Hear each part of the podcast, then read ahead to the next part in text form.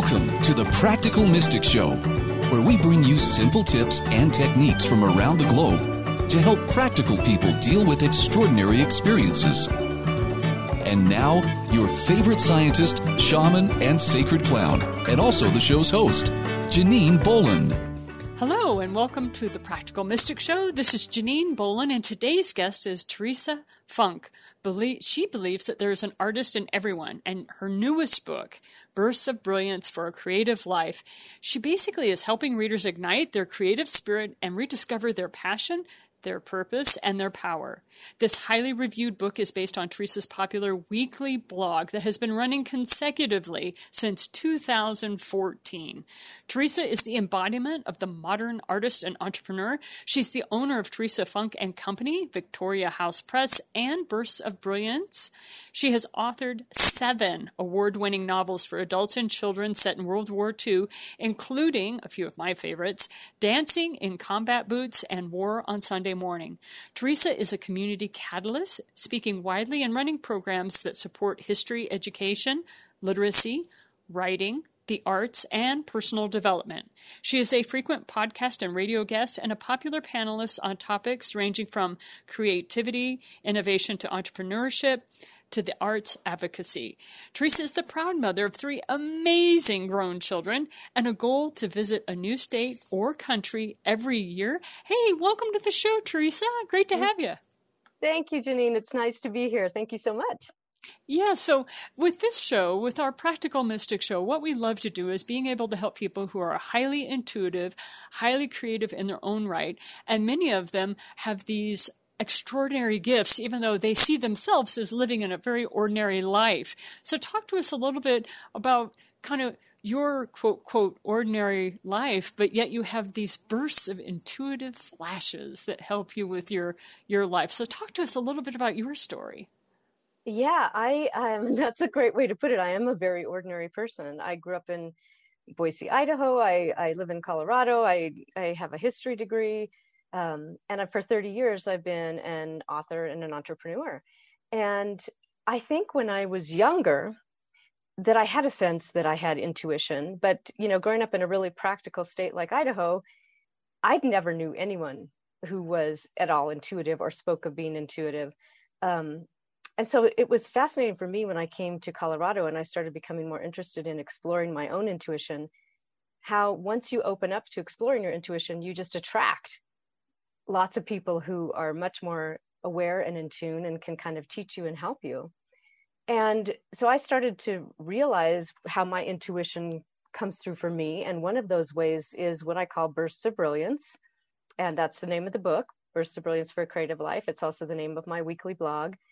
And the concept of bursts of brilliance is that moment where you get that inspiration and it lights you up from your toes to the top of your head and you are just filled with energy. So it's that moment before the inner critics and the outer critics step in and squash your brilliant ideas when you really believe you're a genius. And you run upstairs and you you know you fling the the door open from your basement office and you say to your husband as i do oh my god i'm a i'm a genius wait till you hear this and I wanted to figure out a way to protect those bursts of brilliance and to support others who were trying to protect them too, because I do believe that they're gifts.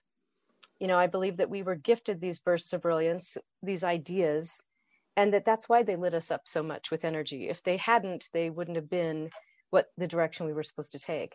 And so that was the purpose of starting the blog was to support people to trust their bursts of brilliance, to honor them, and to pursue them and so that's what bursts of brilliance means. And one of the things that I love talking about with creatives of any kind, whether they're artist, illustrator, writer, uh, dancer, doesn't matter. Whenever you're in that creative uh, mindset, we all talk about flow. We all talk about that that space where you get in the flow and like you said, you feel like a genius. And, and it's more than feeling, it's like you know with a capital K that what you're doing is totally in your happy place, totally where you want to be. So, talk to us a little bit about how you moved from writing a blog to moving into writing a book. I mean, there's a transition there, there's a whole story. You had seven years of writing weekly on this blog and then all of a sudden boom okay why why become an author at that point? I mean you were writing other books. You were very successful at writing these books on world war ii and telling other people's stories. So then you decide okay let's move out of history. Let's move into uh, a modern topic of this bursts of brilliance. So talk to us a little bit about that transition because that's a, that's a story in and of itself. Yeah. So you know, as a writer, many of my friends had told me for years I should start a blog. And I thought every writer has a blog. I'm not starting a blog until I have something unique and different to say and something that will inspire me enough to want to write it every week. And so when I landed on this concept of bursts of brilliance, I knew that that was going to be it. And so, as you said, that I've been doing the blog for seven years. Um, after about five and a half years, I realized, wow, I have some really good content here and I wanted to take the best blog posts from the first five years and put them into a book. So, what was really challenging about that is that there's not a lot of editors who work on blog to book projects because it's not a very common thing to do. And so I had to find an editor that you know basically what i did is i took my my favorite of the blogs a, a, lot of them and i sent them to her and i said i know there's themes in here but i intentionally do not write to themes i do not write to trends I do not write for the keywords. I don't write for product placement. I write what I am inspired to write that week. And so I'm sure there's themes in there. Can you find them? And she did. And so she found seven chapters with the themes. And then um, I realized we needed an eighth chapter, which the last chapter is actually how art takes you to your higher self. That's the last chapter. And so it was a very, very interesting process. And I was really lucky to find her because, as I said, blogs to books are not common and typically they are nonfiction. So somebody's been writing for years about, say, nutrition and they want to put it into a book. That's a little easier to do.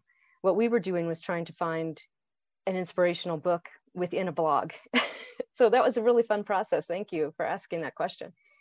Well, I have found with a, a, lot of folks, whether you're a shaman, a tarot card reader, hypnotist, NLP, eh, whatever healing modality you have, there is a story that guides you to where you are, to where you open your doors to your clinic, or in your case, totally shifted the genre that you were writing in. And, and as a fellow author who writes in multiple genres, I know that that shift has a story to it, that it's not just a simple thing. It's not just a single decision. It is a multi-step process to shift your focus from where you were and what you were writing about for 20 years, you know, that's kind of my story. And then boom, all of a sudden I'm writing about other things. Mm-hmm. So talk to us a little bit, if you don't mind, about the eighth chapter, because that's what the Practical Mystic Show is all about. Where ordinary people like ourselves all of a sudden have an extraordinary thunk on the head, a burst of brilliance, to use the title of your book, and all of a sudden we just know we've got to write about this thing or we've got to start a business about this thing, whatever your thing is. So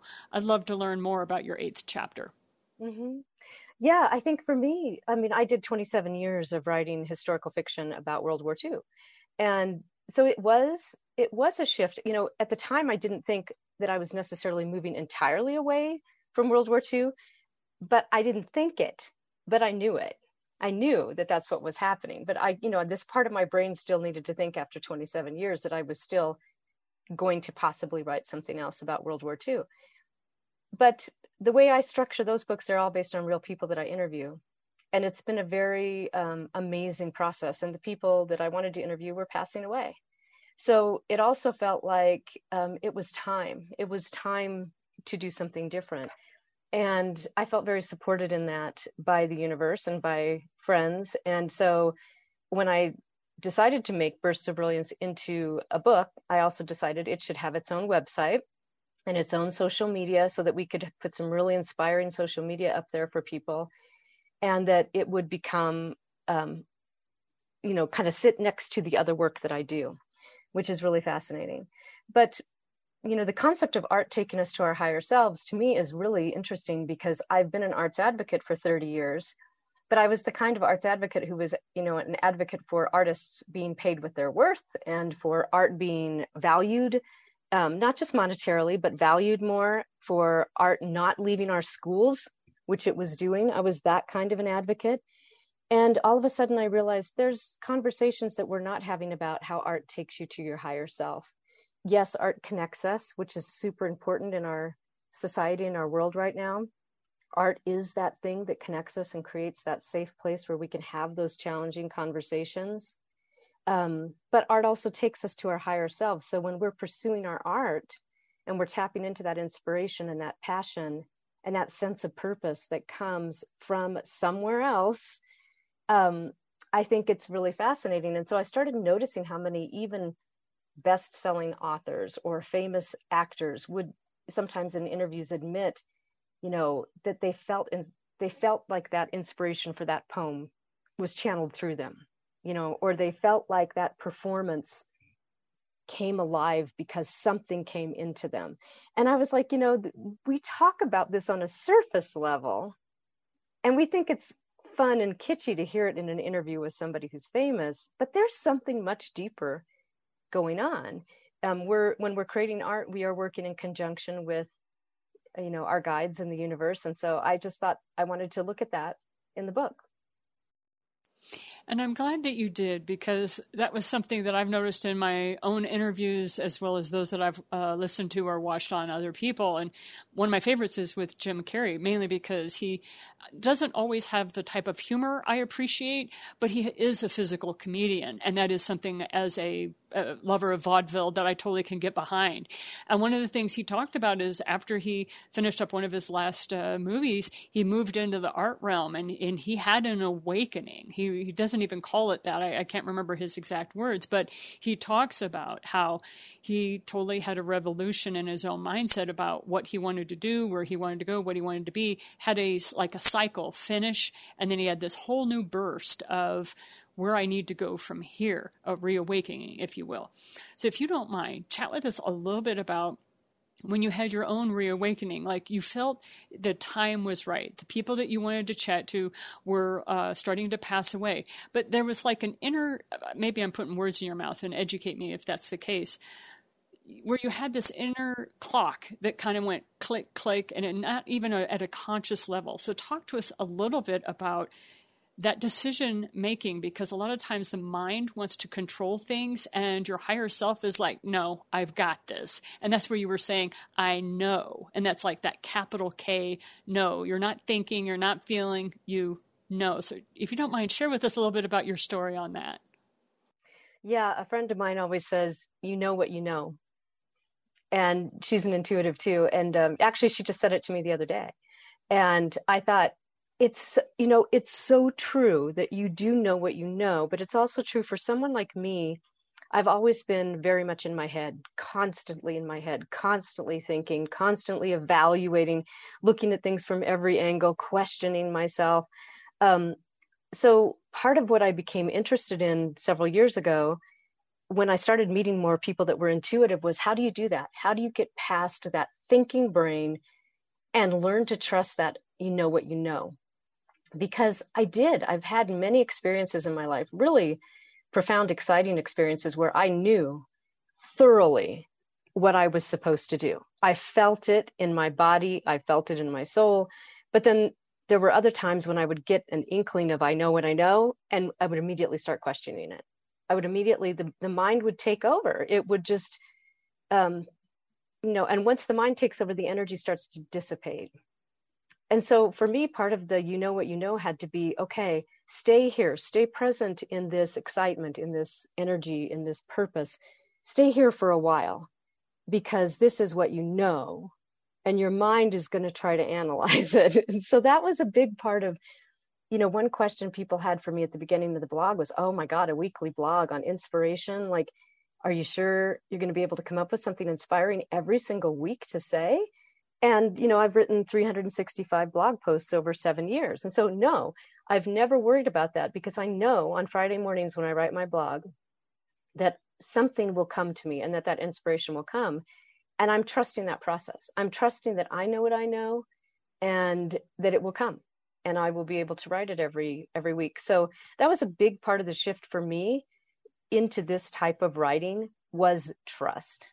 Was just saying it's one thing to have written books that were based on research and interviews and imagination and knowledge of World War II. It's another thing to trust that you're going to be inspired in your writing every week. Um, so that was a big, big part of it.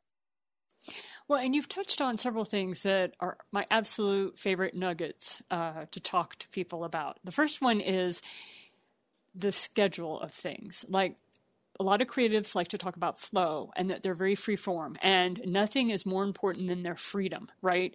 They need freedom to be able to express themselves and to feel safe in that expression of their freedom. But the other thing that i like to share with people is the reason why folks like teresa funke are so prolific is because of their schedule. They they have a schedule that is set up for that inspiration to land in a safe place in a consistent space. And that's another thing that i think a lot of folks uh, don't understand is that the more successful folks like yourself who have media campaigns and you set up this whole thing. So there's there's three things. The first one is you set up the time to write. You expect inspiration to hit. And the third thing that is absolutely delightful is as you're sitting there waiting, you have a separate space for it. And I think that was so smart on your part because you were like, I need a separate media campaign. I need to make sure I have memes for this. I need social media to be separate from this. And you created this nest for this inspiration to be explored by your community. So, to talk to us a little bit about the structure. You built this beautiful nest for this creation to happen, and you nurtured it in a way very few have that kind of mindset for. And I see that over and over again in successful uh, creatives. So, if you don't mind sharing a little bit more about that process. Okay, I'm going to tell you why I love this question. Because I'm a seven on the Enneagram, and freedom is key to me and if you tried to impose a structure on me, you would get nowhere. so people would say, you know, you don't, I don't think of myself as a structured person because if I did, I think that would annoy me. I think of myself as like, oh, each day is a little different and I do different things and I like to have that spontaneity.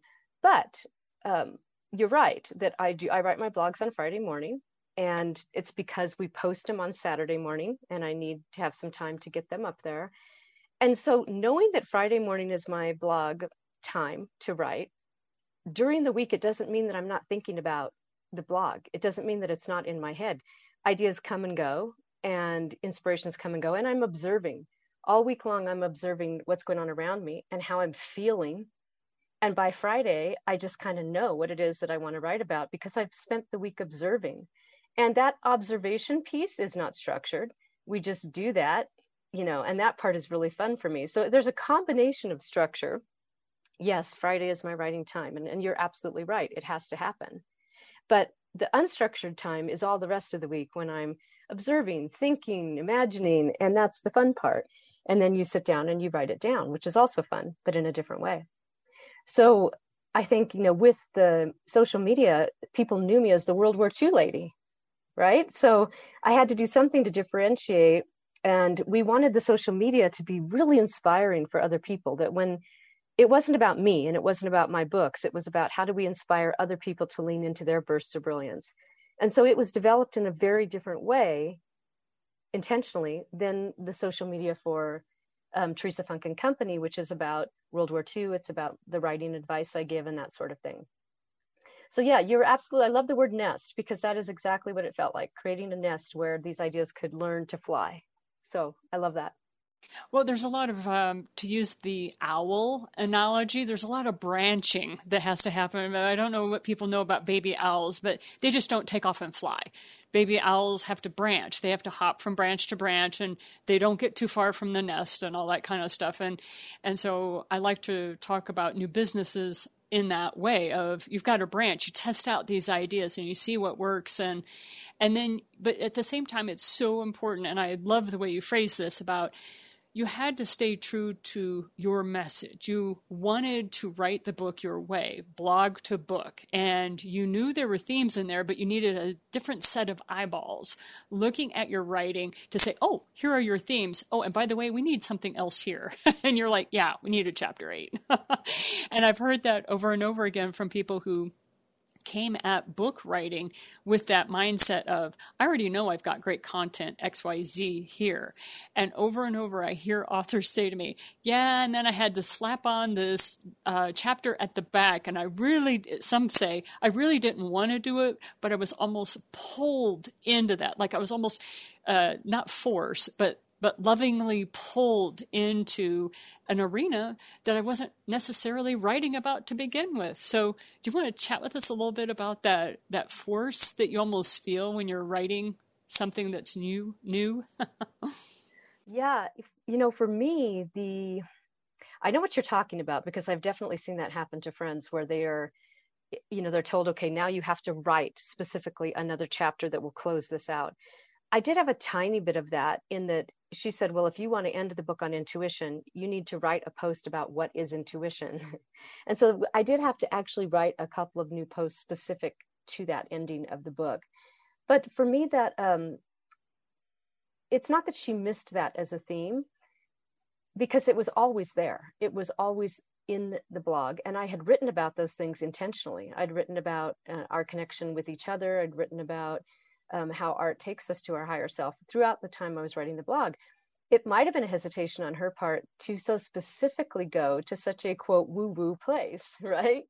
Like, exactly. okay, you know, the rest of your book is kind of practical. It's about, you know, the the art artist's life and how art connects us and how art advances, um, you know, social issues. But and now you're going to tack on this piece at the end about intuition, and that might have seemed a bit woo woo to her, maybe. Um, but for me, it felt like this is how this is what this book's been progressing towards. Uh, I'm making all these arguments in favor of why our art is important, why it's really, really, really important that we do our art. And I'm going to end by saying, you're going to do all this good with your art for yourself, for others, for your community, and then for your higher self. And so it's possible that she missed that theme for that reason, but it was there all along and it was not hard at all for us to shuffle around and find it in the end so it didn't feel forced at all in that sense but yes it did take an intentionality to figure out how to end that book Wonderful. Well, Teresa, you know I can chat with you all day, but I'm going to wrap this up. And I would love for you to give us some parting advice on those who want to do the same thing. They want to protect and nurture their own bursts of brilliance. So, do you have any last tidbits you want to share with us today? Yeah, I think a big part of it right now, especially coming out of such a challenging time that we've all had, um, a lot of artists and and even people who are hobby artists felt their creativity wane. I mean, we just went through a pandemic and a really challenging year in 2020, and I I saw it happen with a lot of artists that they just um, their energy kind of dissipated a bit, and there was even the question of you know is our art really that important right now, given everything that's going on what we're hoping to see now is a bit of a renaissance in art now that we're coming out of all of this and we're starting to get our energy back because I think we've all learned a lot about ourselves, about art, about our processes during this last challenging year and a half. And I think and I hope that we are going to see a renaissance in art where we all start to produce something maybe even different than what we were doing before because we've changed and what we care about changes and our passion and purpose has changed and that's okay like we don't have to do what we did before. And we can try something new and we don't have to be really good at it. Like maybe you've gotten really good at a certain type of art but it isn't calling to you anymore. Um, it's okay to start over. It's okay to be new. It's okay to learn. It's okay to not be great in the beginning. Um, and i think that's what i'm really hoping we're going to see now is artists taking some new chances and allowing themselves like i did to go in a new direction even though it's kind of scary to do it I agree. When you first start branching into those new arenas, it can be a little scary, but at the same time, you've been there before. You've been a noob, as we like to say, right? You've been a newbie before. You can handle this. You got this. You've you've got resources you didn't have before. You've got people in your life you didn't have before, and you have an audience that just loves you for your own personality, and they'll support you even if you go in a direction that isn't necessarily their big thing, they'll still support you. They they want to see you grow, right? So, Teresa, thank you so much for being with us today. Well, thank you, Janine. It was great. And that's Teresa Funke, who happens to be talking about her newest book, Bursts of Brilliance for a Creative Life, who can be reached in a multitude of arenas. But Teresa, please tell us where you would like us to go to learn more about the creative life. Well, burstsofbrilliance.com. That's bursts with an S of brilliance.com. And then you can find us in most of the social media channels like, you know, Instagram and Facebook and Twitter and and even on Medium. And so yeah, check us out there and, and hopefully you'll find some inspiration in um, in what I'm writing and it will connect. Wonderful. Have a great day today, folks, as you go about your own intuitive guidance. Remember, keep meditating, keep your feet on the ground, but don't give up reaching for those stars. Have a great day. We'll see you next Friday. This has been the Practical Mystic Show with Janine Bolon. For show notes, resources, and more, visit the8gates.com. Thanks for listening.